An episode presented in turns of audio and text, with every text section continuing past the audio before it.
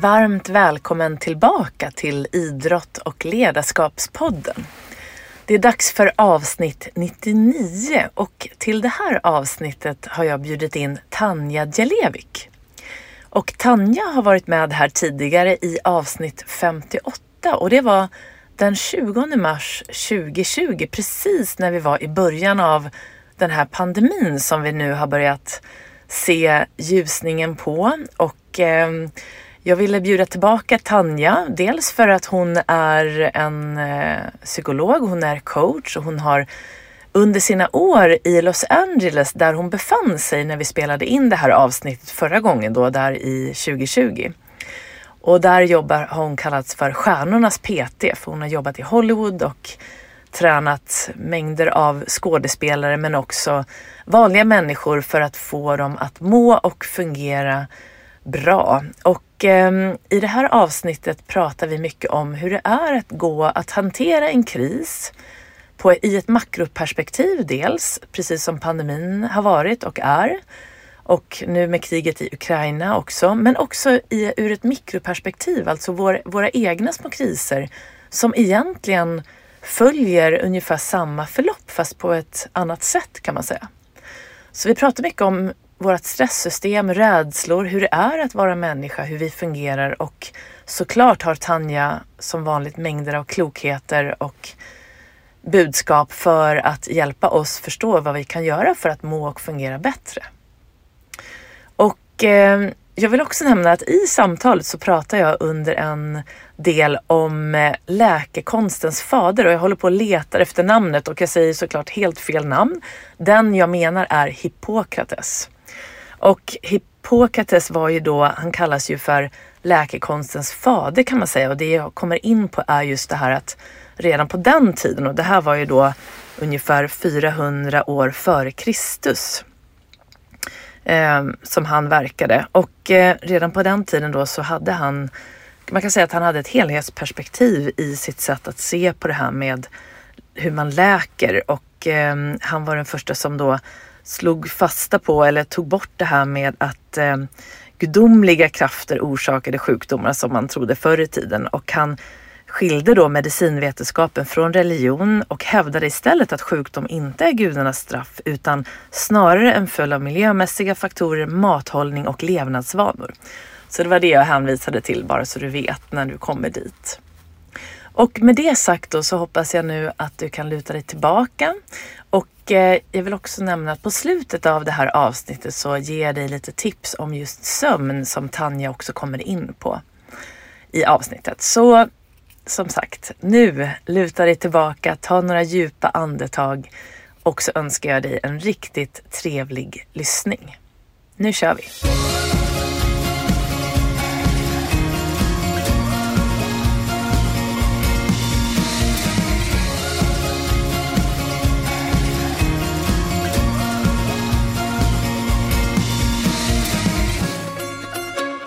Varmt välkommen tillbaka till Idrott och ledarskapspodden. Det här är avsnitt 99 och i det här avsnittet är jag mycket glad att få presentera för dig Tanja Djelevik som idag också är här personligen. Det är nämligen så att Tanja var med här för, i avsnitt 58, i avsnitt 58 den 20 mars 2020 och då var hon i Los Angeles där hon då har jobbat och levt i över 25 år. Men nu har hon flyttat tillbaka till Sverige. Och här i Stockholm sitter vi nu i studion Smile Production. Och eh, Tanja då, för dig som eh, har lyssnat tidigare, vet att hon har en väldigt gedigen coachingbakgrund. Hon är också psykolog. Hon har coachat stjärnorna i Los Angeles, i Hollywood, bland annat Pink, Uma Thurman, Matt Dillon med, med flera. Hon har också varit med i Biggest Loser Sverige där hon var deras tränare, PT, coach. Och eh, Tanja har tidigt blivit känd för att lägga lika mycket fokus på just den inre träningen som den yttre. Och hon har porträtterats i och varit expert för mängder av hälso och fitnessmagasin både i Sverige och i USA. Så hon har en utbildning på den prestigefyllda Svenska Academy of Fitness Education och har en magisterexamen då i psykologi med specialisering Stress Management Therapy, Therapy och Behavioral Life Coaching. Så vi ska prata mycket om det här med helhetsträning, hur man gör för att må och fungera bra. Och eh, jag använder fortfarande väldigt flitigt, flitigt boken som Tanja skrev, Livskraft. Och det var väldigt länge sedan, det var 2006. Oj. Men den är fortfarande väldigt aktuell skulle jag säga. Men varmt välkommen hit Tanja. Tack så mycket Jenny. Jag är jätteglad att vara här. Fantastiskt live. att du kunde vara här live. Exakt. Och eh, är det något du vill lägga till eller ta bort? ta bort i det jag sa i presentationen. alltså det, efter 25 års allt möjligt så Ah, vad ska man lägga till? Jag kan lägga till att eh, när jag kom till USA så började jag med att stå på en restaurang och jobba som hostess. Det kan man lägga till. Mm. Eh, jag jobbade som eh, fitnesstränare på Madonna Grimes Fitness Theater och jag vet inte, det är bara folk som är min ålder som säkert vet vad detta är men det var jättehäftigt då. Um, Ja, du vet. Mm. Massor med olika roliga, roliga och ledsna och glada och uh, mm. upp och nervända saker. Mm. Ja, på 25 år. Ja, herregud. Mm. Det är lång tid. Och nu är du här i Stockholm. Jag är i Stockholm. Och, eh, men vi kan börja. Vem skulle du, för den som inte vet vem du är, vem är Tanja Delevik? ja, jag är en liten, eh, liten är jag inte, lång eh, tjej från Kristianstad mina föräldrar är från Balkan, som de kom på 60-talet. Och jag är född och uppvuxen i Kristianstad. Och det var jättekult att växa upp i Kristianstad. Mm. Ehm, och mitt hjärta är verkligen i Kristianstad. Och min passion var tidigt att dansa och röra på mig och det var bara en naturlig, jag hade nog ganska mycket energi, både mentalt och kroppsligt. Um, så jag började dansa väldigt tidigt, typ när jag var fem eller sex. Ehm, och sen så var jag en otroligt nyfiken liten tjej och undrade alltid varför folk gör som de gör. Så jag började studera psykologi ganska länge. Och de här två sakerna kom alltid ihop sig vad jag än gjorde. Och jag, jag tror att jag också växte upp, jag tycker om människor överlag. Vilket är trevligt. Det är inte alla som gör det. Um, så jag kände att jag var alltid i ett socialt sammanhang, pratade mycket och du vet Balkan kulturen, sådär jätteyvig och pratig.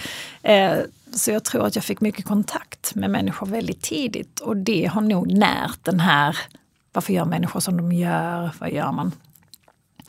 Ehm, så jag levde ett trevligt liv i Kristianstad med mamma och pappa och mina syskon och sedan runt 20 så kände jag, ah, jag får inte plats i Kristianstad längre. Det är någonting som inte känns bra. Du vet när man är i den åldern så vill man växa.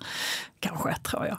Så jag eh, flyttade till LA med en kompis. Verkligen på en whim, för min pappa ville inte alls att jag skulle flytta och jag fick vänta på att han skulle säga att det var okej. Okay. Eh, för jag ville inte krossa hans hjärta. Så det var en ganska jobbig flytt, men jag trodde jag skulle vara borta i ett år två kanske. Och i och med att jag började plugga där så stannade jag tills mitt masters var färdigt. Och när mitt masters var färdigt så precis samtidigt så gick min pappa bort. Jag var väldigt nära min pappa. Så då kändes det som att jag får nog stanna ett tag till. Jag har liksom ingenting jag vill komma tillbaka till. Um, och sen, på den vägen är det. Mm. Sen börjar alla de andra roliga sakerna. Mm. Så du, Nej, förlåt, så du var kvar där från 20? Jag var 25. 25. Mm. Jag var 25 när jag kom dit. Ja, för att det, jag okay. hade en liten paus i mina studier. Och mm. sen äh, åkte jag. Och sen i retrospekt så ser jag ju nu, och det kan jag säga till dig Jenny, att, att det var mycket i min familjekonstellation och, och hur jag hade det egentligen. Som också fick mig att åka och behöva det man gör när man är i den åldern. Och kanske lite yngre än vad jag var då, men och liksom individualisera och bli sig själv. Så Just jag växte upp i LA. Så jag, jag, var nog en liten tjej när jag kom dit kan man säga. Eh, och sen så växte jag upp. Mm. Mm. Och, och, nu, jag tänker nu när du sitter här igen mm. i Stockholm. Och eh, det är ju på ett sätt, det är en ny stad, du har ju varit här förut, men, men det är en ny stad i Sverige ändå. Ja. Hur skulle du säga att um, ditt, liksom, hur ser en dag ut i ditt liv just nu? Alltså det ser väldigt lika ut men inte lika mycket att göra. um, I LA så jobbar jag med kunder och jobbade jag inte med kunder så jag gjorde ju alltid någonting som har med mitt arbete att göra och där var det ju efter så många år så har man ju massor, massor att göra. Jag är helt ny i Stockholm. Stockholm är inte min stad. Det känns helt nytt. Jag lär mig nya saker varje dag. Eh, men jag gör mitt jobb och jag gör samma saker. Jag har kunder, jag jobbar med mitt onlineprogram, jag vidareutbildar mig, jag läser. Eh, liksom det är samma saker fast det är en ny eh, omgivning. Mm. Och jag lär mig nya saker hela tiden. Och jag tror att innan vi åkte så brukar jag säga till min man som är engelsman, jag bara, nu ska vi åka och vi har planerat det här länge och det är bra för oss att byta vad vi gör för att man växer så mycket. Och sen när vi kom hit så var jag sån, vi växer väldigt mycket nu, det är bra men det här är jättejobbigt att göra en sån enorm flytt efter så många år och implantera sig. Eh, så det har varit en otroligt intressant resa ja. än så länge. Eh, men fantastisk faktiskt. Mm. Så hur länge har du varit här nu? Åtta månader. det är inte ens ett år. Och, och vad var den största utmaningen tycker du när, du när ni kom hit? Min största utmaning var det här att inte veta någonting någonting alls. Inte veta var man hamnar när man går utanför dörren, inte veta var man hamnar när man går ner för gatan. Och det är superspännande och samtidigt, eftersom det var en flytt, så var det jätteskrämmande samtidigt. Mm. Eh, så vi var, nog i, vi var nog ganska chockade i början. Eh, innan man börjar känna efter och veta och förstå. Och sen så börjar saker och ting komma på plats och då um, då känns det ju fantastiskt för då växer man. Mm, just det. Och det är den här, eh, det här partiet av obehag som, som är otro, alltså det är jobbigt men man, man växer ju. Mm. Så eh, jag tror vi båda är mer människor nu med ja. bättre förståelse. Och när vi pratade sist mm. så var ju det den 20 mars 2020 mm. och eh, då visste vi ju inte hur stor den här pandemin skulle bli. Det var precis i början av det, både i Los Angeles där du var och här i Stockholm där jag var. Vi visste att det hade blivit någonting stort. Folk hade börjat stänga ner, eller länder hade börjat stänga ner, men det var ändå ganska tidigt. Mm.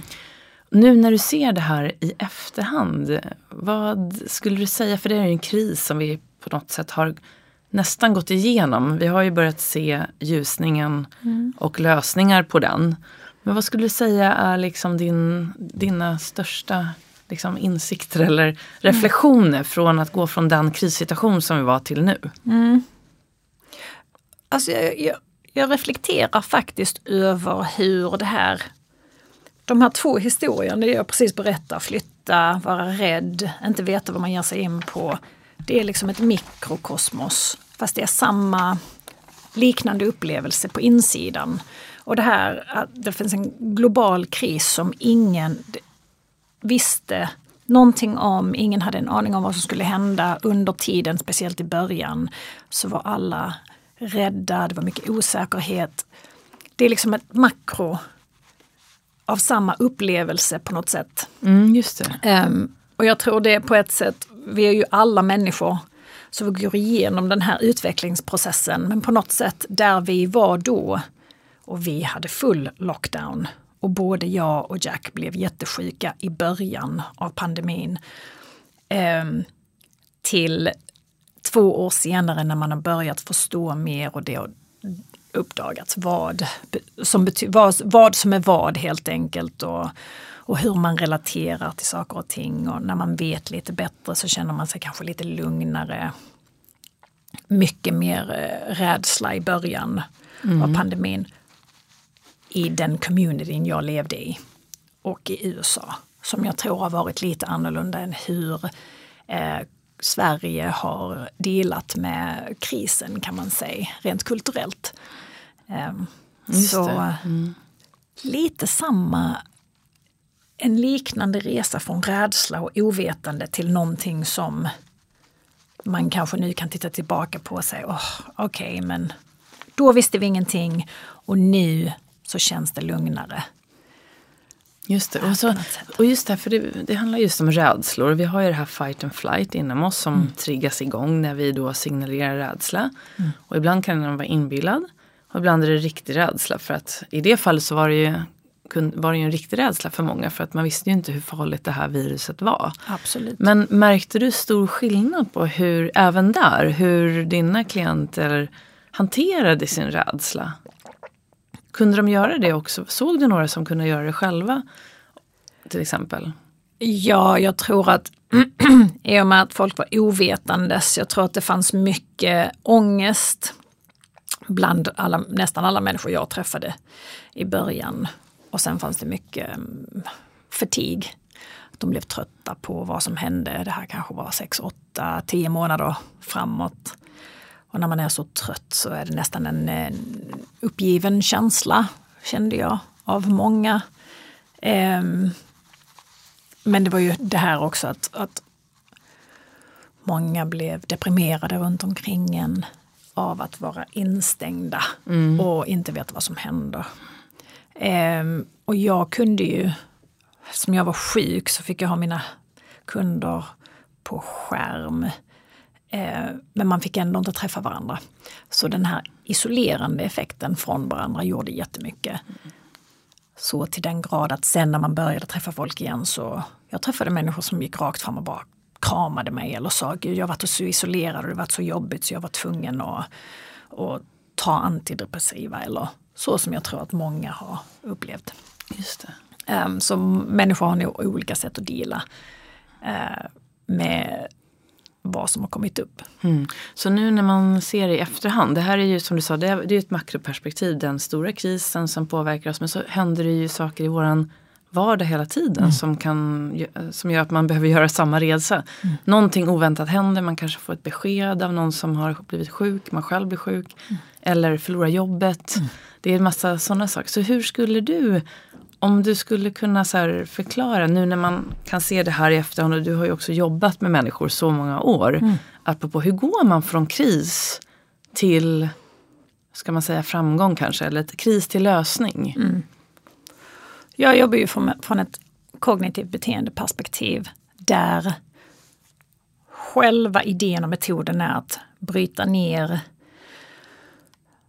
vad problemet är i små beståndsdelar så att man då kan hantera de mindre delarna en i taget. Det här kräver ju både närvaro, medvetenhet, ett lugn till en viss nivå. Så man måste jobba på de delarna också. Eh, just under den här krisen som då i min värld var väldigt ny för många så var det väldigt svårt för folk att fokusera. Ehm, så det här med fokus var väl första steget och jag tror att en del i fokus är att bara um, jobba på mindfulness, att försöka lugna ner nervsystemet.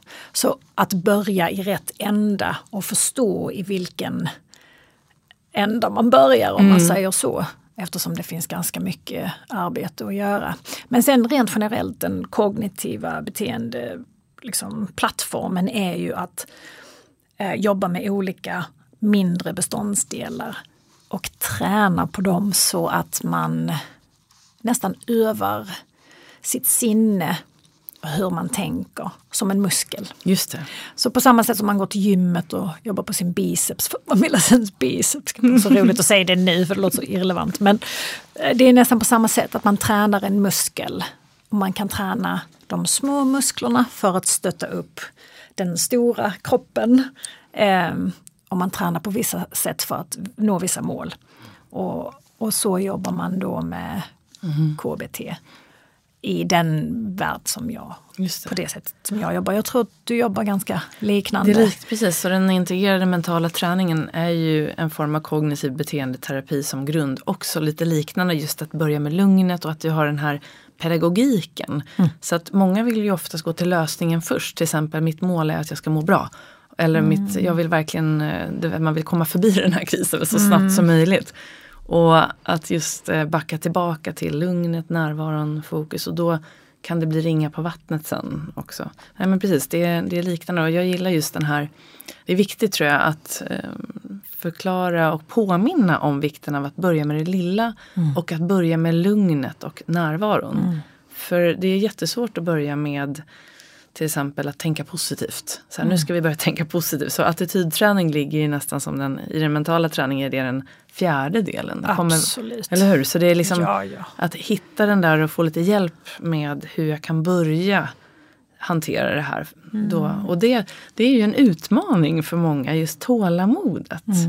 Hur jobbar du med någon som du upplever har lite svårt med tålamodet och kanske vad kan man göra för att liksom stärka det? Det finns olika typer av kunder. Det finns olika typer av människor. kunder. Um, och jag tror att vissa kommer med en intention att göra vad som krävs för att nå sitt mål, vad det målet nu än kan vara.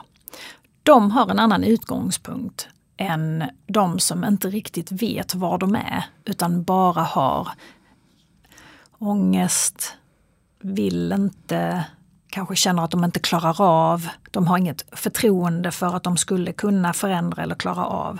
Två helt skilda ställen att börja på. Jag har haft en kund som när jag träffade honom så kom han till mig för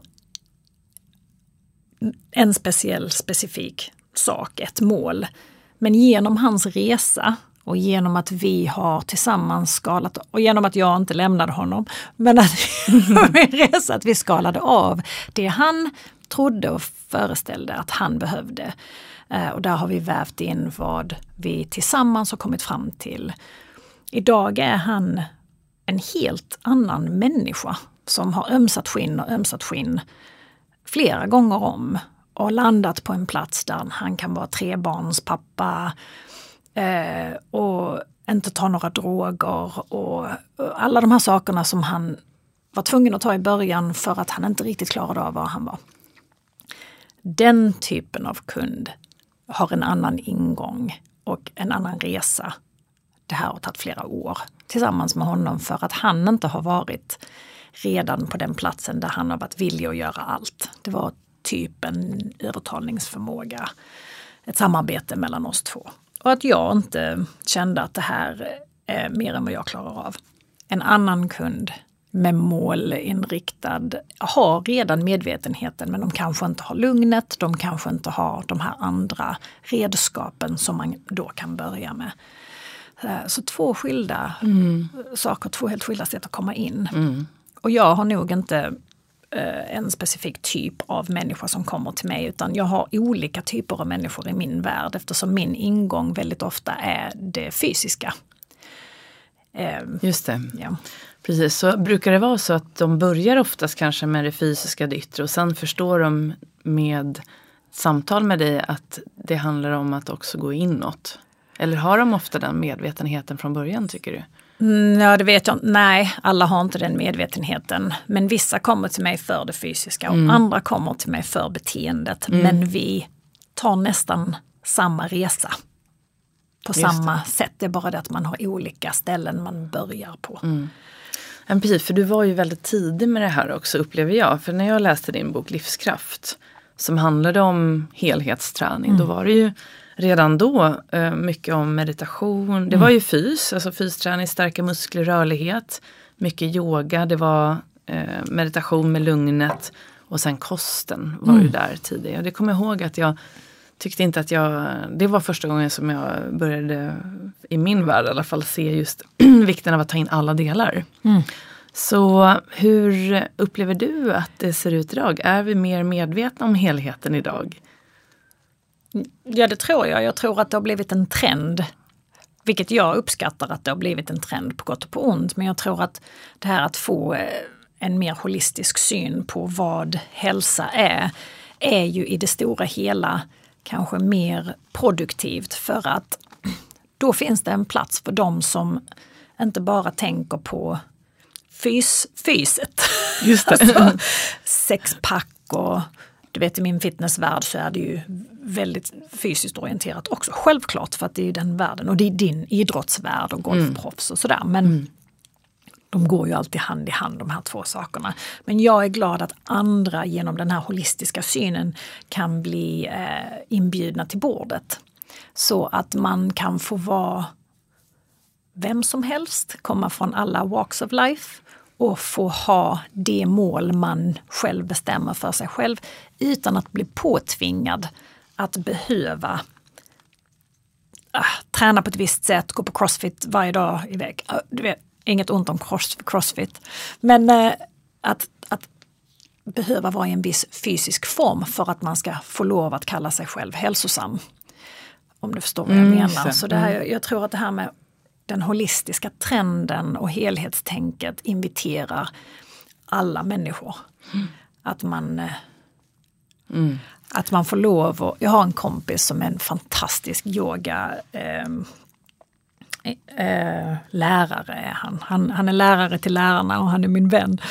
Eh, och han är min yogalärare. Och han åker till Italien, det var så roligt, han berättade sist att han åkte till Italien. De var så duktiga och intelligenta och alla människorna i rummet de bara, åh ja, de uh, jobbade så hårt och sen så fick de en cigg-break och gick ut och rökte och sen kom de tillbaka.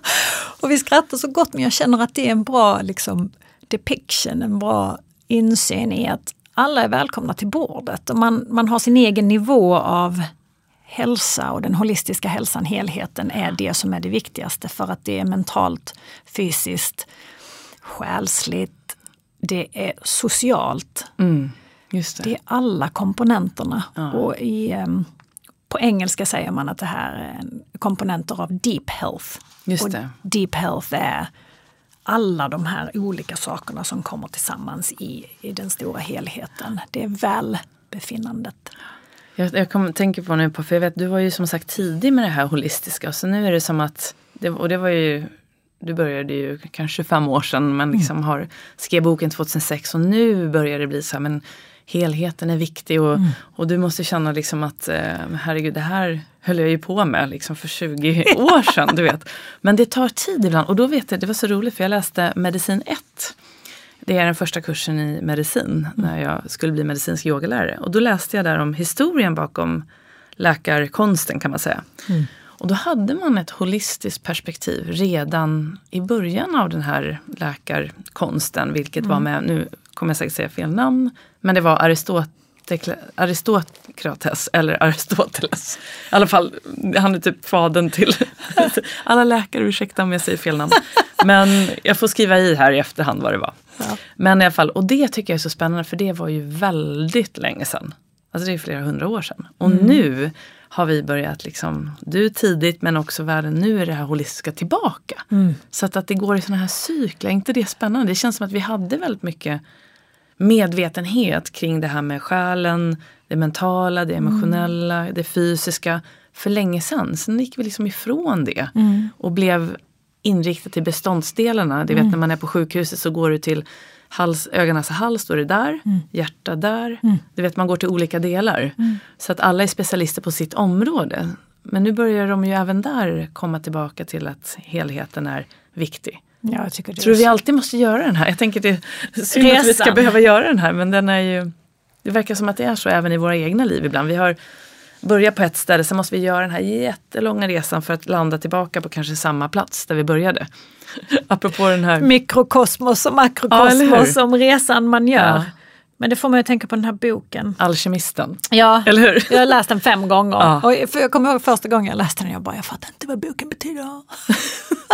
och sen bara, ja nej, för Just det. Jag. Den är så bra.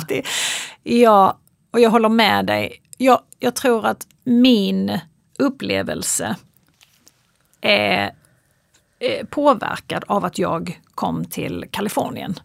För att i Kalifornien så är det ju väldigt new agey. De är tidiga med många olika saker och där finns ett fantastiskt stort spektrum av vad som helst och allt möjligt. Eh, och då om man har ett intresse och en längtan, vilket jag kände att jag hade när jag åkte ifrån Sverige och kom till ett ställe som Kalifornien som verkligen glöder. Alltså det är bara sol och det sparkles och det man känner verkligen livskraft i solen på ett annat sätt. Och så kände jag när jag landade, även om det var jättemånga svåra, jobbiga, konstiga år som man lärde sig en massa. Resan, den här mänskliga resan. Eh, men där lär man sig de sakerna på grund av deras inställning. Som jag inte hade någon aning om när jag bodde i Sverige. Och sen så blev det en del av min resa. Att jag fick liksom föda det här intresset jag hade och nyfikenheten. Så jag lärde mig olika saker och kände att ja, men, det här sitter ju ihop. Mm.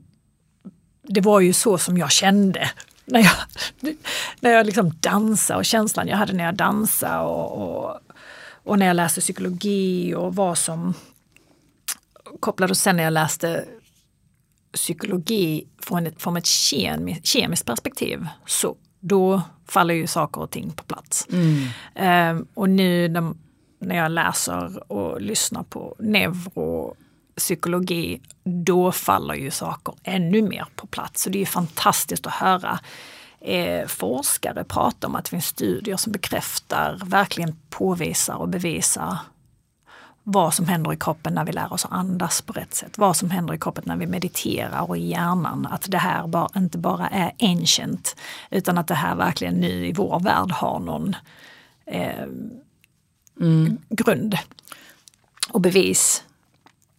Inte för att vi behöver bevis för att känna efter hur det känns i vår kropp när vi gör saker och ting. För det är ju faktiskt bevis nog, tycker jag. Men, eh, men jag menar bara för att dra paralleller. Mm. Eh, men jag tror att jag var påverkad av den kaliforniska livsstilen och vad som eh, vad utbudet var där. Ehm, och sen fick jag, jag är så otroligt tacksam att jag fick öppna min hjärna och mitt hjärta mer och lära mig de här sakerna där och då. Mm.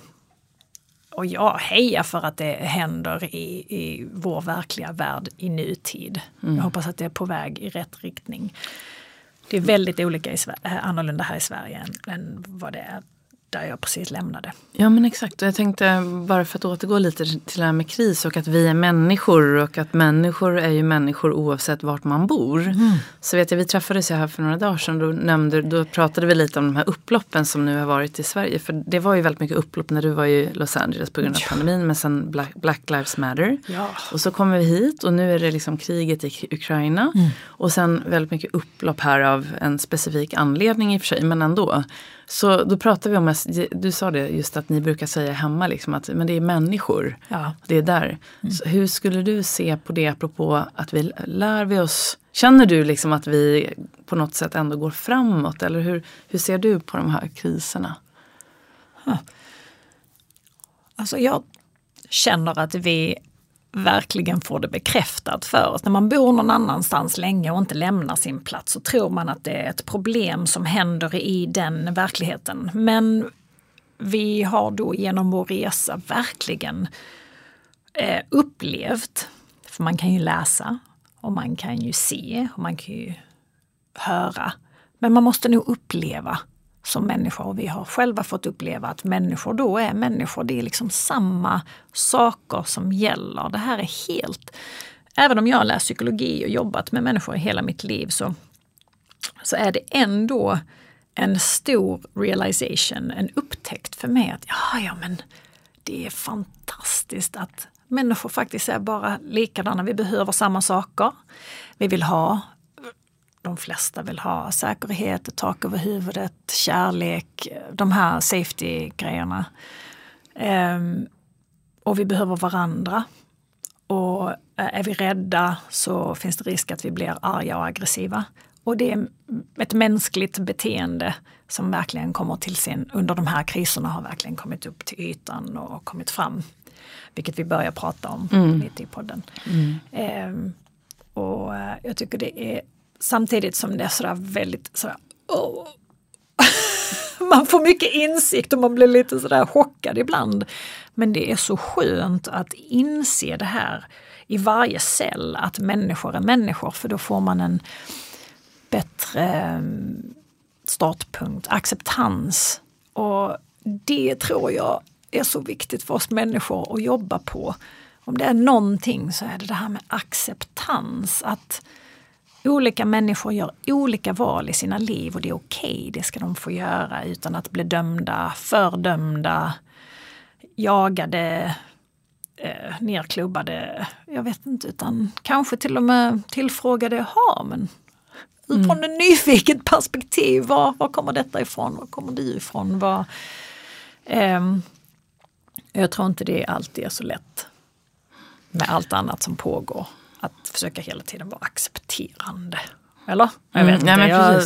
men det är så otroligt viktigt. Jag pratade med en av mina grannar igår när vi träffades om just att att vi sa det, att just acceptans är ju så viktigt och det kan man jobba med själv. Mm. Om man vill förändra världen så börja med dig själv. Det är så, mm. Jag tycker det också är någonting som det är så lätt att man, man vill gå ut där och försöka förändra kanske mm. och säga till dem att sluta nu. Liksom, och, eh, varför gör ni så här? Och du vet att man blir så arg och den där ilskan kommer ju då från rädslan mm. kanske och då kanske man inte alltid eh, agerar ute efter det klokaste som går just då. Men om man kan komma tillbaka till lugnet så finns ju och, och, påminna sig om just acceptansen. Att börja med sig själv. Mm. Att man accepterar sig själv för den man är. Att man börjar liksom Ja, att det är så viktigt att på något sätt försöka rikta fokus till det man kan påverka. Mm. Och det tror jag, förhoppningsvis så tror jag att, nu är det ju, bor ju vi i Sverige så det är ju svårt att se hur det är i alla länder. Men just det här att det här är ändå någonting, det här holistiska tänket, det här förmågan att få tillgång till utbildningar, till information, till kunskap och kanske ännu mer nu sen pandemin.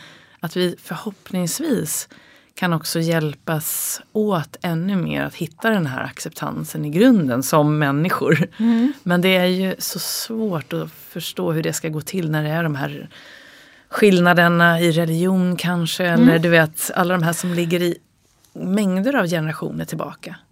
Ja, mm. och det får mig att tänka på det du säger Jenny. Det får mig att tänka på hur svårt det är att hitta en acceptans för sig själv.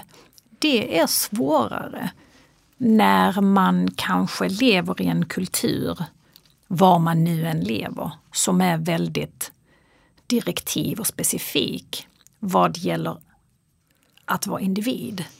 Att få vara uh, den individ man är utan att bli på något sätt persecuted. Då är det ju svårare. För att då är man indoktrinerad att man inte är accepterad om man går utanför vissa normer. Och det händer ju över hela... Vad är detta liksom? Mm. jag bara hello! Mm. Men jag tror att det är svårt från, då har för, äh, olika kultur, kulturer har nog olika förutsättning där.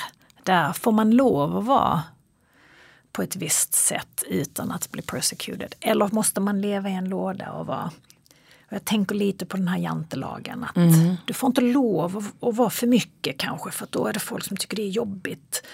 Men det blir ju kollektivt. Mm. Eh, så att om fler kommer ut ur sin låda så kanske det blir mindre och mindre jobbigt. Men det är lite svårt när man redan kanske är när balansen, när det inte finns så mycket balans. Och det kan vara olika, det kan vara på, åt andra hållet i ett land som USA där individualismen är väldigt sådär eh, alla ska vara individer och liksom self-realize och bla bla bla. Och det kan ju gå för långt det också. så var hittar vi balansen? Just det. Men där brukar jag tänka på, apropå att det är så himla fint i USA, för jag bodde i USA lite drygt fyra år. Mm. Och det jag lärde mig väldigt mycket var att upp, det var en väldigt uppmuntrande kultur i min värld i alla fall. Mm. Att man fick väldigt mycket, när det gick bra för mig eller för någon annan, då var det alltid så här, men good for you. Yeah. Hur, och liksom, hur kan du, hur kan jag ta efter av det du gör? Vi pratade om det här om dagen också, just att man kan lära sig och bli inspirerad av varandra. För om du har den här framgången så kanske jag kan lära mig för att också få framgång. Ah, ja. Och här i Sverige så har jag själv nu de senaste, den senaste tiden, det var väldigt länge sedan men nu har jag upp, upplevt lite konkurrens på olika sätt. Mm. ur mitt eget perspektiv men också lite runt omkring mig och det är jag lite ovan vid. Mm. Och då, det kommer att, då tänkte jag nu när vi börjar prata om det här med att vi är olika, det här med acceptans och så. Mm. Så tänker jag, hur, skulle du, hur ser du på just konkurrens? För vi vill ju se konkurrens som någonting positivt. Mm. Att det ska driva oss framåt och att vi får den här förmågan att men där, de, de börjar göra det här och hur kan jag göra det jag gör kanske ännu bättre och att det blir en drivkraft. Mm. Men ibland kan det ju bli negativt och du börjar jämföra dig kanske. Och, mm. Så hur skulle, om du hade en klient som börjar jämföra sig så mycket, för mycket med andra. Mm. Vad skulle du jobba med då om den här konkurrensen börjar liksom störa? Mm. Bara först en, en tanke är att, att allting vi ser på kan ju vara både svart eller vitt eller positivt och negativt. Det beror på vilket filter man ser det igenom. Så någonting kan ju vara en eh, drivkraft. Men om man inte ser det som en drivkraft, det, det är det vi pratar om, att man, man kanske kan hjälpa någon se någonting som är ett motstånd som en eh, springboard, som en hoppbräda istället. Att vad, vad man nu väljer att dela upp det i de här små beståndsdelarna men så påvisar man de positiva sakerna där man kan lära sig och, och nyttja. Då kanske det blir en positiv drivkraft. Jag vet inte om det är så, för, det är ju inte så för alla självklart. Eh, men i grund och botten handlar detta ju om om man tycker att man räcker till, om man kan någonting. Det här har ju med den här självkänslan och självförtroendet att göra. Eh, och man kan vara stark i sin självkänsla men mindre stark i sitt förtroende för sig själv. Och jag tror att hade jag haft en sån kund så hade jag eh, försökt att jobba med mindfulness först så att man kommer in och har en ingång men också hitta saker som belyser någons starka punkter eh, och styrkor och sedan mm. hitta vägen ut från de styrkorna för att göra de styrkorna, belysa dem och göra dem väldigt uppe på ytan och någonting som blir medvetet för personen i fråga. Men också gå till andra sidan och jobba med var osäkerheten ligger. Och jobba lite i det här läget med men vad är det värsta som kan hända här? Och fråga frågan varför och bearbeta de här vad ska man kalla dem, svagheterna. Men jag tycker det är, det är kanske nästan fel ord, de mörka små hålen man kan hoppa in i eller Just ramla det. in i. Ja, de här sakerna som gör att man ramlar och inte känner att, och sen är man inte mer än människa såklart så att man går fram och tillbaka mellan dem. Men jag tror att man kan öva upp att känna sig, känna det här obehaget och lära sig redskap vad man gör vid de tillfällen när man får en viss känsla av det här speciella obehaget. Och sedan stärka de positiva sakerna och belysa dem så att de verkligen kommer upp till ytan där man har sin egen styrka. För faktum är att vi har alla styrkor och vi har alla svagheter och det har alla. Och det beror ju på hur man då jämför sig eller inte jämför sig. Och jämföra sig eh, det är nog den, tyvärr måste man göra det för det är en eh,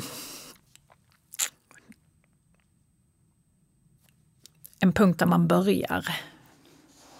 Och, där man förhåller sig, jag hittar inte ordet nu för jag tänker både på engelska och svenska, men eh, eh, att jämföra sig gör man nog även om man inte borde jämföra sig det är lätt att säga men jag tror att det är väldigt svårt för människor att göra och då kan det vara jobbigt att höra men du ska inte jämföra dig med någon annan. Eller om man läser det på Instagram till exempel. Mm. Um, men jag tror att man, man måste och gör som människa jämför sig. Men att verkligen gräva lite mer på vad är mina styrkor? Vad är de här pitfalls and downfalls? Vad kan jag styrka där? Vad kan jag använda för tools? Ehm, I det här fallet, vem är min konkurrent? varför känner jag så inför den här personen? Vad ser jag upp till hos den här personen? Vad kan jag lära mig av det jag egentligen tycker om hos den här personen, den här situationen, den här dagen, den här, vad det nu än kan vara. Att man hamnar lite och sätter sig själv på samma plan som den andra människan. Eftersom man själv tycker antagligen att man är i obalans med den personen, dagen, situationen. Just det, och det är så lätt tror jag nu att jämföra om du följer kanske människor på Instagram, som många gör. Ja. Då kan det hända att du börjar jämföra med någon som är världs kändis. Mm. I, och, och, och, och, den jämförelsen blir väldigt svår även om vi alla är människor. Mm. Så att det var jättebra tips just att vad är, det, det, vad är det för tanke som dyker upp när jag just ser det här? För någonting händer ju oftast i kroppen ja. om du blir triggad av något eller någon. Då. Mm ordet jag letar efter, kom ja. jag på Jenny. Ja. Referenspunkt. Just det. Vi är människor mm. som är sociala djur. Så vi har referenspunkter i vårt sociala nätverk gentemot varandra. Och då, då jämför man. För man måste ju veta i en värld av djur. Man måste veta vad som är bra, vad som är dåligt, det här kan man göra om, det här ska man inte göra om, det här är farligt, det här is good, is bad. Och börja koppla in sin magkänsla, sin intuition, den här energin som vi har i grund och botten. Eh, I och med att vi är sociala djur. Men en referenspunkt så absolut så som du säger med. Mm. Och om du känner att andra ser dig som en konkurrent. Mm. Vad gör du i, om du märker det och att du upplever kanske att det blir negativt. Vad skulle du göra, säga åt den i den situationen? Jag har gått igenom det en hel del. I USA där man jobbar i min värld, där är det mycket konkurrens. Eh, där är det också en attityd av eh, vad kan jag lära mig av dig? Good for you. Så det känns som det finns en annan balans. Här är det kanske lite annorlunda där man känner energin, känner känslan eller folk beter sig kanske eh, inte så snällt ibland. och då bara, mm, okej, okay, då vet man inte var det kommer ifrån men man kan tänka att är det här en konkurrensgrej eller är det eh, någonting annat? Men jag eh, går alltid tillbaka till mig själv faktiskt och, och, och, känner efter och tänker vad är mitt ansvar i det här? Hur beter jag mig? Vad gör jag? Vad eh, What do I bring to the table? Och så tänker jag, alltså man, eh, level, level down kan man säga. Att man tar ner det så att den första känslan kan ju vara besvikelse eller, eller att man blir ledsen eller känner sig utanför eller någonting sånt. Mm. Eh, men vi är faktiskt alla människor och alla känner så. Så jag tänker så, om jag känner så just nu så känner kanske den här personen också så på någon nivå. Eh, och det är okej. Okay. Och för det mesta har jag nog kommit till en punkt där om människor är mjuka, snälla och trevliga eh, så blir jag jätteglad och då är man det tillbaka. Och jag tror att om folk beter sig konstigt och sådär så känner jag att this is them. Det, detta är det, någonting som de bär på. Och det har ingenting med mig att göra. Och jag har nog tränat upp den här muskeln att det här är om dem och inte om mig. Mm. Om det finns en, en lustig situation som man kanske känner att ja, men det här var ju konstigt för att nu börjar det bli konstiga känslor eller saker som är sagda eller vad det nu än är. Men man lyckas inte alltid tänka och utgå från att vad den människan bär på är hos dem. Eh, men man kan träna upp den känslan att eh, detta är deras saker. Det är jättebra, för det är just det att det du tränar på blir det bättre och att man, när man ju mer man möter det desto bättre kommer det gå. Och att kanske skriva ner, bara reflektera och mm. komma tillbaka till vad du kan påverka. Och jag tänker just för att återgå just till acceptans, har du någon så bra övning du brukar ge till någon klient som behöver träna upp sin förmåga att acceptera, acceptera. sig själv eller en situation eller så? Um, alltså jag brukar, en del av um, KBT är att också då träna på saker som är obehagliga. Så att man försätter sig i situationer som man inte har varit i förut. Och går igenom dem även om det är jobbigt. Eh, så till och med gå till ställen som man inte tycker om och riktigt gå till, som jag, jag hatar att gå på bar. där alla dricker. Eh, men det är en bra övning för mig att acceptera omgivningen, människor. Eh, och det är mer den yttre upplevelsen av känslan av, att, av obehag. Eh, men sen den inre känslan av egen acceptans får man ju dela med när man har identifierat vad man inte accepterar hos sig själv. Så att sitta med det, att verkligen titta på det, att vända på det. Vad, vad, vad hade varit bättre? Kan jag leva med detta? Kan jag inte leva med detta? Ska jag, är detta någonting jag verkligen inte kan leva med? Då vill jag förändra det för det finns ju vissa saker, vi pratar om olika grader mm, av saker det. här. Mm. Eh, men om det bara är en känsla av osäkerhet till exempel eller eh, eh, att man, ens självförtroende är så starkt så finns det ju liksom många olika saker man, man kan sitta med hos sig själv, den här inre självacceptansen. Mm. Ingen resa man tar över tre månader. Jag vet inte, för dig, alltså jag har själv gjort en enorm resa inom ja, ja. det här där man inte litar på sig själv. Mm. Man tror man lurar hela världen mm. och man var liksom invandrarbarn i Sverige och hade en upplevelse och sen blev man invand immigrant i USA, då har man en helt annan upplevelse. Man får träna på det här hela, hela, hela tiden. Mm. Eh, att känna att man räcker till. Att acceptera det som finns och det som man känner att man har lack av. Till exempel. Precis, så att det är för mig också att det är, ju, tar, det är något som alltid pågår. Tycker jag. Ibland mm. känns det som att nu är jag, vilket självförtroende, det här känns jättebra. Och man är liksom på topp och självkänslan känns grym. Och sen kan det ju vara någonting som dyker upp och då är man liksom tillbaka lite grann och då får man jobba med det. Och det går liksom upp och ner tycker jag. Mm. Förmodligen när man föddes så hade man ju, allt var liksom perfekt. Du vet, du har ju, du bara föds och dina föräldrar mm. älskar dig för den du Du har inte presterat, du har inte gjort någonting. Och ändå har du liksom, allt är liksom perfekt. Och sen är vi ju med om saker. Så att jag tror som du säger att det är inte en resa man gör på någon månad eller så utan det är en pågående processen. Därför är det så bra med såna här övningar och att tänka att det är träning. Mm. Det är som, mental träning är ju att man tränar precis som fysträning, samma som KBT. Och mm. Att det är en träningsinriktning. Mm. Och jag tror att vi fortfarande inte gör den träningen lika mycket. Alltså vi tänker inte på den träningen på samma sätt som vi gör med fysisk träning. Det har vi ju lärt oss sen idrotten i skolan. Liksom, att det är jättebra att träna kroppen och mm. att vi behöver göra det ganska regelbundet för att hålla oss i form och hålla kondition. Men det här mentala känns inte som att vi har fått in det riktigt i lika, lika viktigt. Och man vet inte exakt hur man ska träna kanske. Nej, och jag tror att folk, om, om man skulle säga till någon det här kommer att ta ett år, så har man ingen att jobba med. Nej, precis. Men vi vet ju att det tar en livstid mm. att göra förändring. Och inte för att, jag vill inte alls att det ska låta så skrämmande, men den, det är just den resan man jobbar på att göra lustfylld. För att livet är, vem var det jag pratade om häromdagen?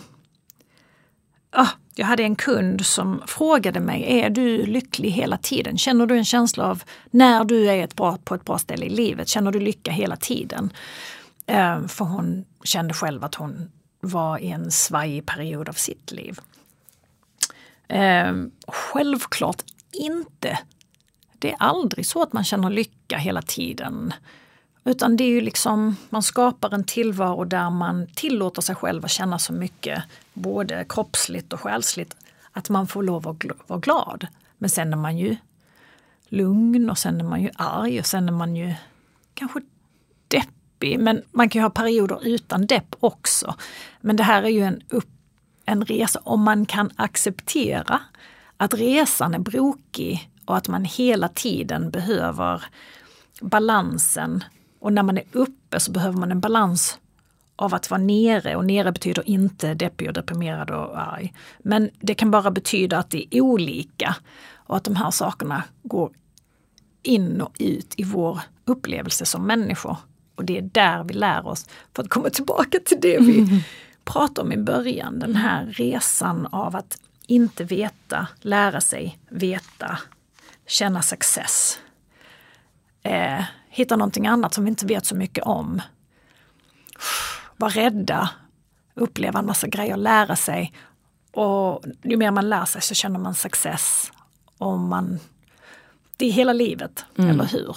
Och att man blir starkare och starkare när man möter de här um, kan, motgångarna eller kriserna eller vad det är, man blir starkare när man, kan, när man liksom tar sig ur det. Och det gör vi ju på ett eller annat sätt. Ibland behöver man ha hjälp mm. för att ta sig ur det men när vi väl kommer ur det så kommer vi vara på en annan plats än när vi började. Och så, så tänker jag också att det, liksom, det går ju framåt. Absolut. Även om resan är lång. Jag säger alltid, det går alltid framåt om du rör på dig. Ja, just det. Så även om du tar två steg tillbaka, för det gör man, för det är så vi lär oss och upplever världen tror jag, så, så går man ju framåt. Men bara så vi rör på oss, när man blir stagnerad och slutar röra och man blir katatonisk för att man är så rädd, då behöver man mer hjälp. Mm.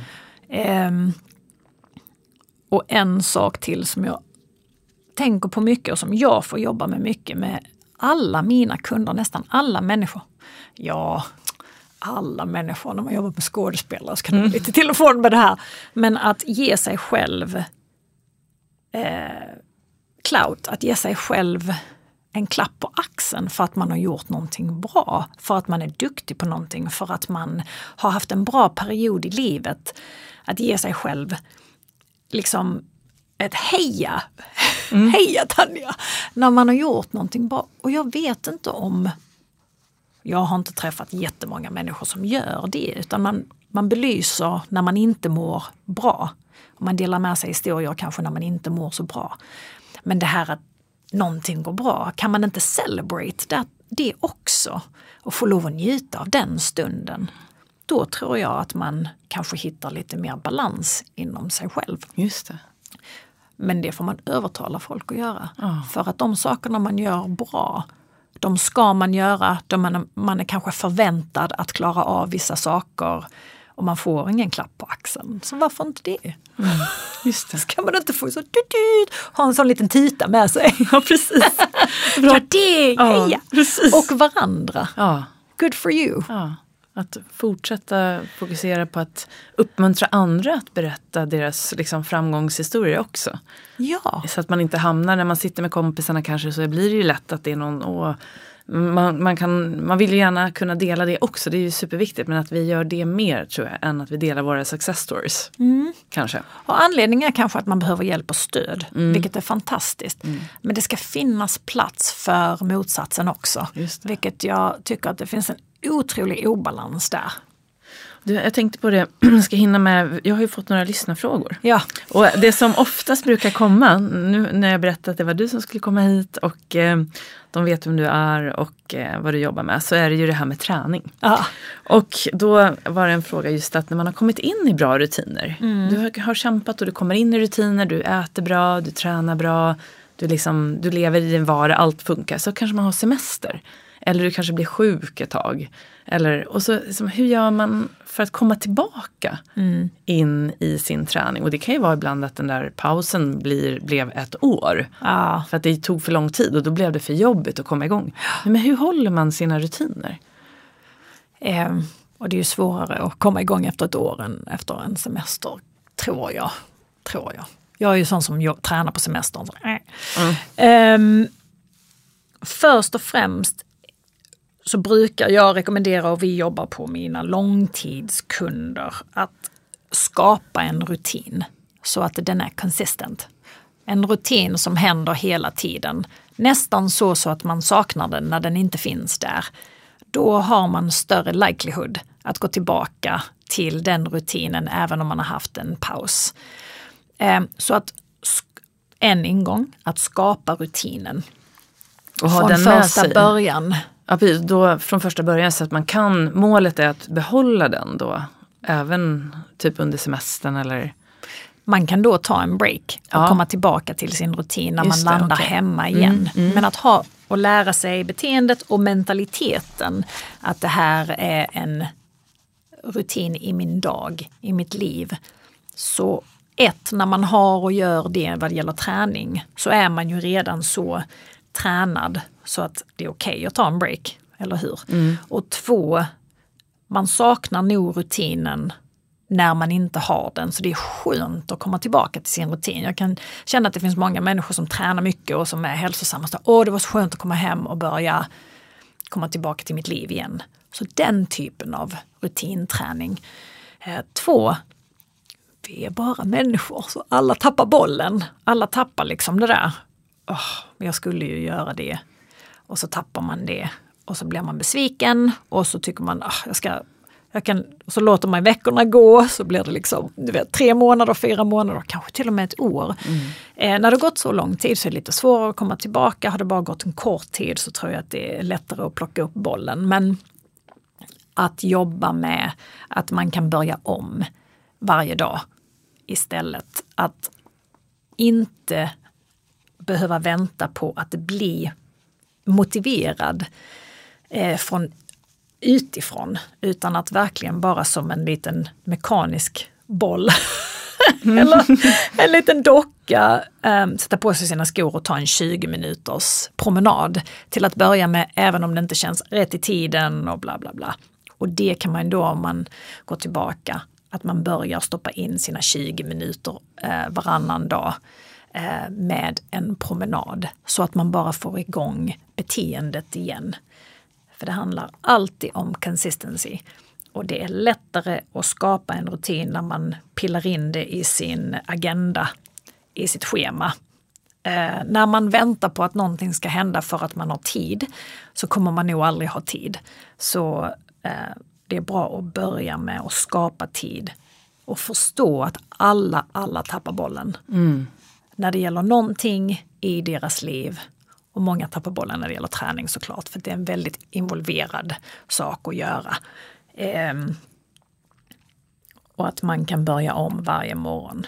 Så även om det har gått tre månader så den 91 dagen, eller vad det är efter tre månader, mm. Mm. så kan man börja om och gå sina 20 minuter och försöka, försöka hålla den här tiden mm. tre gånger i veckan, 20 minuter.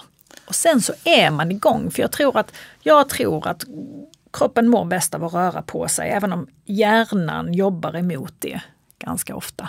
Men man mår ju bra efter en promenad. Så mm. när man börjar må bra så kommer det en inre motivering, motivation att okej, okay, men detta fick mig må bra.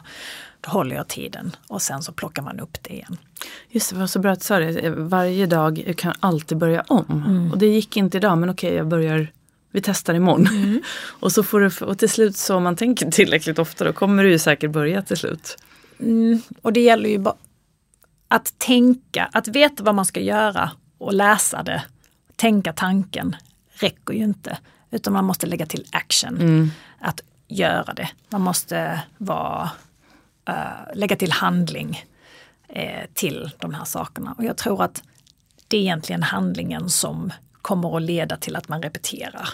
Det är det här, nu har jag gjort det, det kändes bra, man har lite medvetenhet där, lite närvaro, det kändes bra i kroppen, okej nu är jag igång, heja jag! Mm, just det, så får man in den också. Ja, um, och sen är det lite lättare att fortsätta framåt. Men man behöver inte gå till gymmet 90 minuter om dagen och göra och göra en jättehård klass så att man har ont i kroppen resten av veckan. För det kommer inte, tror jag, för många normala människor och påverka dem på, på ett positivt sätt. Men för vissa gör det det. Mm. Vissa tycker om att ha ont.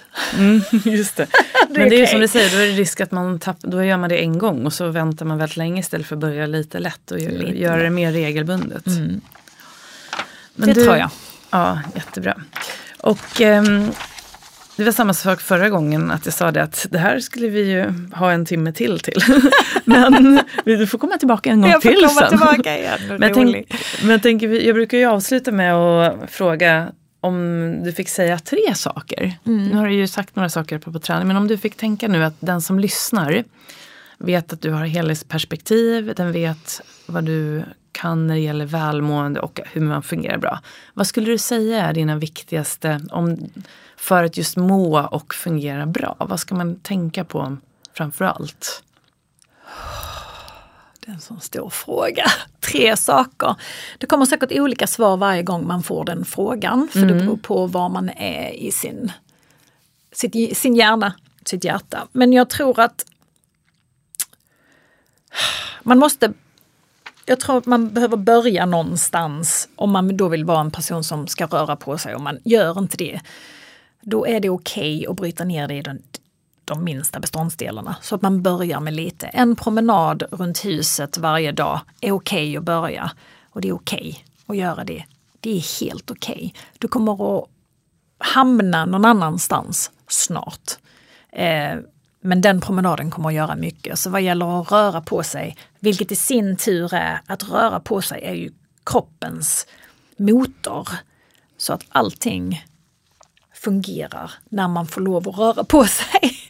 Eller hur? Mm. Eh, jag tror att en viktig sak för mental hälsa, och det här är ett topplager av olika saker, det är att få lov att sova. Och det är många människor som är stressade som inte får sova.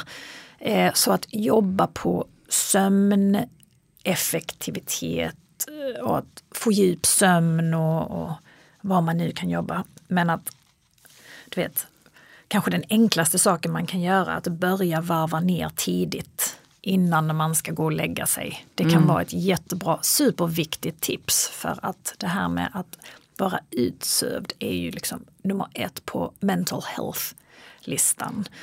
Eh, så om man vill röra på sig, vilket leder till fantastiska saker, så kan man börja smått. Eh, för att få sova gott, som leder till fantastiska saker, så kan man börja varva ner du vet, sina, sin dator, sin telefon, ljuset ganska tidigt på kvällen och börja påverka kroppen positivt för djup sömn. Eh, och jag tror det sista som eh, come to mind just idag det är att eh, se till så att man träffar sina människor. Att man har ett liv som inte innebär att man isolerar sig. För då blir man mer isolerad och då så tror jag de flesta inte mår bra som människor. Och alla har ju inte den turen. Eh, att kanske ha en familj som de kommer överens med eller förhoppningsvis har man någon i sitt liv som man kan se till att man träffar regelbundet. Ehm, eller om man har eh, ett djur, ett litet liv i sitt hus, om man lever ensam till exempel. Att man har den här connection som när själen. Så att man får ge och ta. Den muskeln tror jag är väldigt, väldigt viktig. Ehm, så ut och leta. Mm. Gud vilka bra... Skaffa en liten kissekatt ja, precis. eller sånt. Jag vet ja. inte. Eller en hund som många har gjort. Nu. Ja. Man har möjlighet. Ja. Alla, inte har sam, alla har inte samma förutsättningar. Nej. Man, jag tror det är viktigt att tänka på att det finns många människor med många bro, bro, brokiga olika typer av liv. Mm. Ja, jättefina och bra råd som vi kan ta till oss definitivt. Men nu är ju du här i Stockholm. Man kan ju kanske träffa dig och träna med dig. Man kanske vill bli coachad av dig. Så vad kan man liksom läsa mer? Var kan man hitta dig någonstans? Man kan hitta mig på mitt namn ja. online. Mm. Jag har en webbsida men jag, jag finns där under mitt namn. Så jag tror man kan bara googla mig så, så finns jag. Ja. Uh, och det är bara till att ta kontakt. Jag har um, jag jobbar med ett onlineprogram som, som är alla de här sakerna som vi har pratat om. Eh, som heter Life Force Academy, som är min lilla bebis. Eh, men man kan få coacha med mig live och jag har ett par event som ska hända nu under sommaren också, också som man kan Eh, om man går till mitt Instagram till exempel så vet man när de är... Jag är inte mm, speciellt bra på Instagram kan jag säga så jag ber om ursäkt för det antar jag. Men du är ju jätte, Men, jag följer dig på Instagram, det är ju jättebra. Du har övningar och det händer grejer, det är ju fantastiskt bra. Ja, Verkligen. Tack.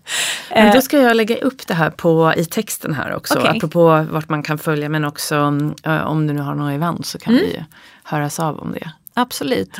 Och sen har ju du ett pass här om man bor i Stockholm. Är det öppet för alla eller? Alltså, där du jobbar? Man, eller ja, det, det, det är ett, det är ett privat eh, ah, okay. gym ah, okay. som man får betala för att ta klassen ah, till dem. Mm, okay. eh, så det är ingen, det är ingen sån allmän Nej. Eh, tillställning. Men Nej. man kan komma dit och det är bara till att skriva till mig och höra av sig om man, vill, om man bor i Stockholm och vill komma och ta det.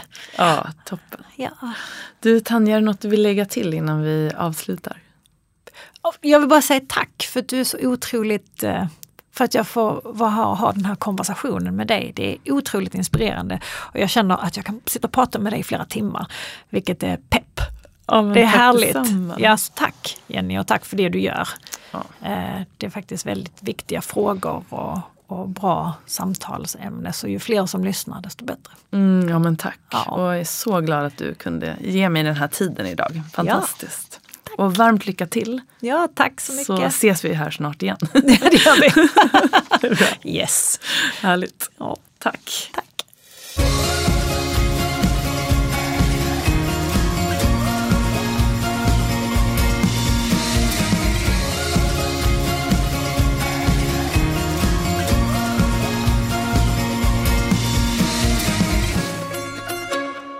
Då har du fått lyssna till mitt samtal med Tanja Jelevik och jag hoppas att du har blivit lika inspirerad eller blev lika inspirerad och eh, motiverad som jag blev när jag pratade med Tanja och att du har fått med dig en hel del verktyg som du då kan ta med dig in i din vardag.